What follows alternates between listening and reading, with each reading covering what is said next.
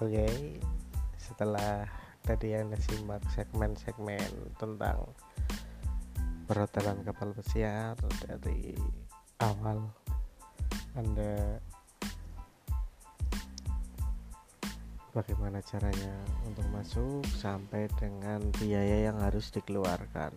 Jadi kita bahas setelah Anda habis berapa nih? Dari kapal tadi dan udah dijelaskan nah, untuk ke kapal itu anda malah bisa dapat uang 50 juta kan tadi di segmen tadi udah kita jelaskan. Nah untuk ke tahap berikutnya adalah seberapa besar sih ya, peluang anda untuk uh, mendapatkan kerja hotel kapal pesiar? Nah bagi anda yang sudah skill hotel yang dari luar negeri. Khususnya yang dari Thailand seperti yang di segmen tadi kita bicarakan Anda itu akan mempunyai nilai lebih. Nah, nilai lebih apa sih? Anda pasti bertanya-tanya kan? Sebenarnya orang semuanya ya sama dengan dalam kandidat ya.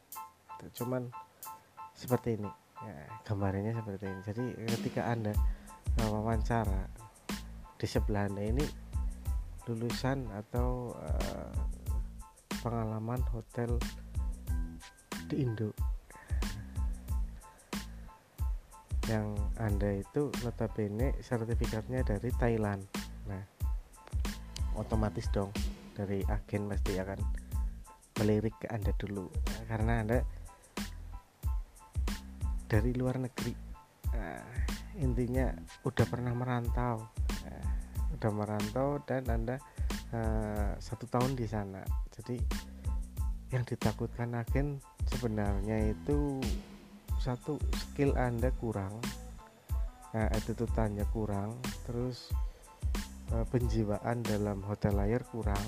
Nah tapi kalau anda sudah di luar negeri sudah uh, memang benar-benar mengikuti tahapan-tahapan yang uh, eh, OJT kerja di hotel luar negeri itu akan anda kan terbentuk eh, jiwa-jiwa perhotelan yang memang sebenarnya akan diperlukan di kapal pesiar. Nah, untuk segmen selanjutnya kita akan bahas